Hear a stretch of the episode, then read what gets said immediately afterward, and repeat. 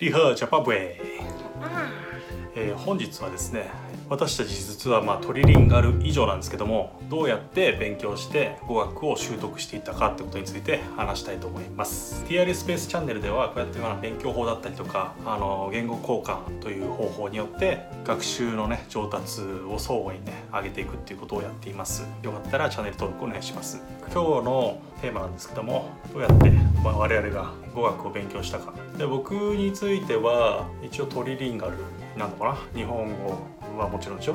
で英語も少々。中国語。シェラは中国語。日本語。台湾語。はい。タイ語。英英語。語だから4カ国語話せると。えー、と語学っていうのは勉強の中で多分ね一番ね勉強しやすいし楽しい勉強かなと思います。だって今まで数学とか好き？まあま俺は数学嫌いなんだけど。なんですよあの数学とかどこで使うこのこの方程式とかどうどこで使えばいいのかとか全然分かんなくて。語学だとこうやって、まあ、会話の中で使えるじゃない。だから実用的。使わないと忘れちゃう。そう使わないと忘れちゃう。まあ僕らトリリンガルとかそういう風に言ったんだけども実際は今英語とか全然使ってないからほぼちょっと自信ないね。そうね。うん。中国語もちょっと 自信ない。ここでいう語学学習っていうのは、まあ、どの程度かっていうと別になんだろう。日常生活で困らないレベルっていう意味であってそのなんだろうなペラペラっていう意味じゃない。日常生活で生活してて別に困らない。会話で困らない。困らないっていうのは言いたいことは伝えられるしと言われたことはある程度は大事なことは聞き取れる。っていうレベルね。語学勉強に対して何が一番重要かっていうと多分モチベーションだと思います自分のなんだろうやる気？その勉強をするにあたってのやる気？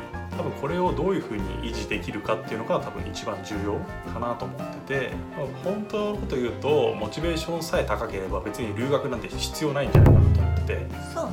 まあ日本でも本当にモチベーション高くて、まあ、例えば英語が喋りたいんだったら英語を家でずっと勉強してれば多分できるし。で今だとインターネットとか、まあ、何でも調べられるから YouTube だって調べられるし、まあ、勉強しようと思えばできる。できるだけど、まあ、普通の人はなかなかそれが難しいからそれで、えー、と自分を追い込むためにその環境に行くために留学っていう道を選ぶかなって思うんだよね。で僕もね最初の留学に関しては、えーニュージーランドの時大学3年生の時かな。3年生の時にニュージーランドに1年間留学した経験があってその時の語学のレベルっていうのが本当に何にも何にもは言い過ぎだけど、まあ、中学校卒業して高校はあんまりね英語を勉強できなかったから、まあ、成績悪い感じで行ってもう本当に一番下のレベルから入ったんだよね。でどうやって勉強したかっていうと普通にま語学学校に入って勉どのくらいで喋れるようになったかな？俺はね3ヶ月ぐらい。留学してから毎,、えー、と毎日ね多分ね朝それこそまあ多分9時から夜の7時ぐらいまでみっちり勉強して3ヶ月ぐらいでなんとなく分かるようになってきたなっていうのが分かった3ヶ月で割とあの1ヶ月ごとにね多分クラスチェンジがあってどんどんどんどん上がっていくんだけどで3ヶ月勉強して下から何番目だろうな。3番目だから4番目ぐらいのクラスに入ってでその時驚いたのが同じクラスメートだったのが日本人のね、えー中学校の英語の先生が一緒のクラスだったんだよね。これびっくりしない？そうね。だって俺3ヶ月結構勉強しただけで入ってきたのがあの日本で中学校の英語教育を教えてる先生と同じクラス。ちょっと正直ねこれショックだったね。あれって？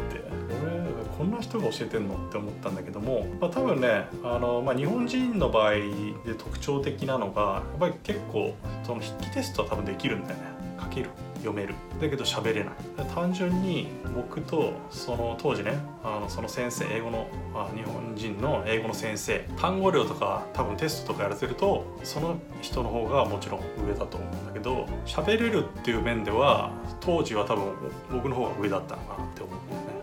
喋れるってねその時に何なのかなって考えたで思ったのがその単語を引き出す速さ単語を取る速さどんなに単語いろいろ知ってていよとも会話って普通にこういうふうに流れてくんで、えっと、それでうまくねその自分の言いたいことをすぐキャッチできるようじゃないといけないと。そう。で日本人が喋れないのはいちいちなんか語順をね変えたりしたりしないといけなかったりとかそういうのでね喋れなくなっちゃうんじゃないかな考えすぎちゃって、まあ文法的に全然違うからねやっぱ。だからそういった面であの喋りづらかったりとかまあ、ある程度そういう人も勉強すれば単語を自分の中で引き出すのが早くなってくるんでそれで喋れるようになるかなと思うんですよ私は。そう思いませんか？そうだね。日本語もそうだから。でいろんな単語を知ってようと早く取れれば喋れるっていうふうに言えるんじゃないかなと思います。でそれができるようになるのが大体3ヶ月かなって俺は思うんだよね。で、まあ、基本的に多分ねみんな留学するのは1年ぐらいだと思うんだけど1年から2年か。最初は3ヶ月すごい勉強すれば3ヶ月である程度聞き取れるようになるし言いたいことはちょっと言えるようになってくる。で半年ぐらいになるともっと言えるようになってある程度ね満足してきちゃって勉強しなくなってくるんだよね。で僕も当時はそうだったしあまり勉強しなくなってきて遊ぶのが楽しくなってきた。本当は英語を使って遊ぶっていう経験が楽しくて、まあ、外人の友達とかね作ったりして。但是因为学校很多外国人嘛。そうだね。台湾人もいっぱいいたし他もまあタイ人だったり韓国人だったり。イインド人ンド人とかね。でいろんな文化を聞いたりしてねそれが面白かったんだよねでそういうふうにしていく今度はもう会話の練習になってくるわけじゃん、まあ、ただお互いその母国語じゃないわけで第二言語でしょ。両方とも。正しい英語を使ってるかどうかは分からないんだけども正直に通じる。だって知ってる単語量が一緒だから。ねでそうやって大体半年ではある程度覚えるようになったかな。シェラは日本に来た時どのぐらい期間勉強したの？我来留学一年。但是真的可以开始对话讲话的时候大概是半年。3ヶ月はと難しい。月还有一点困难因为那个单字量不太够。で前にもちょっと言ったかもしれないけどもある程度語学って決まってるらしくてカバー率っていうのがあって2000語を区切りとしてるの。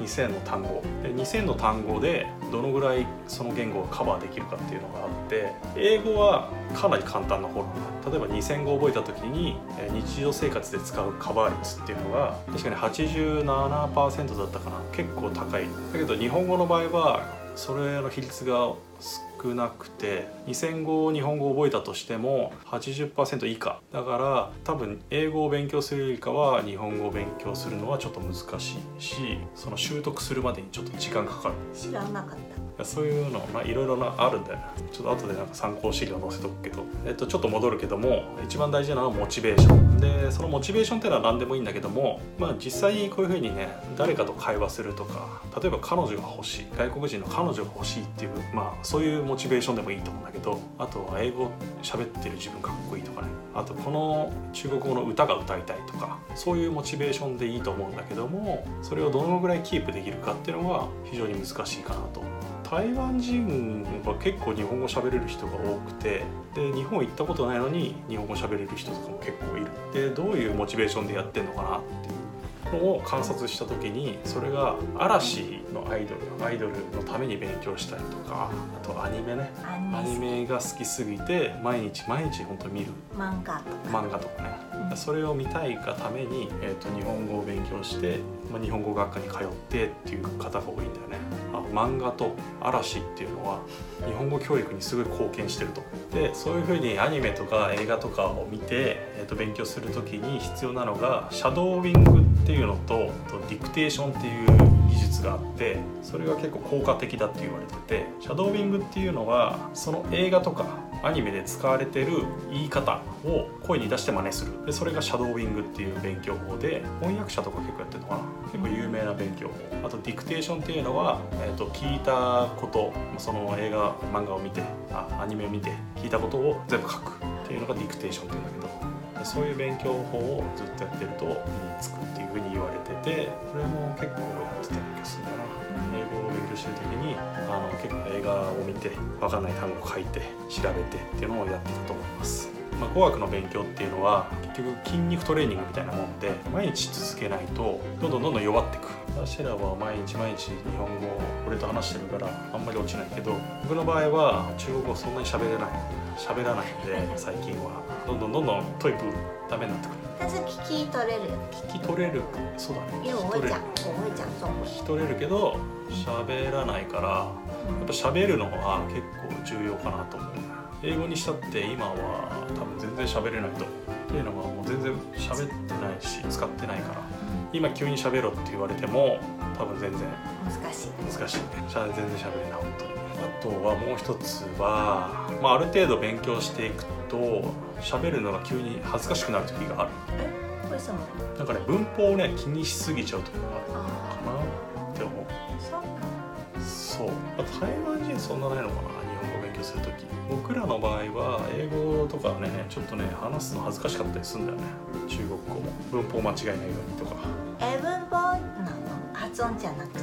発音。もそうだね発音まあ台湾の場合そうでもなかったけど英語勉強した時は特にあった気がする。で文法を気にするぐらいだったらもうどんどんどんどんどんどん喋っていった方がいいかなと今更思いますね。はいじゃあ今回はですね語学の勉強法について、えー話してみました、まあ、TR スペースではね。あの言語交換会っていうのを週に2回ぐらいやってるんでよかったらホームページ見てください。勉強の、まあ、話すね練習になると思うんでよろしかったら是非参加してみてください。それでは。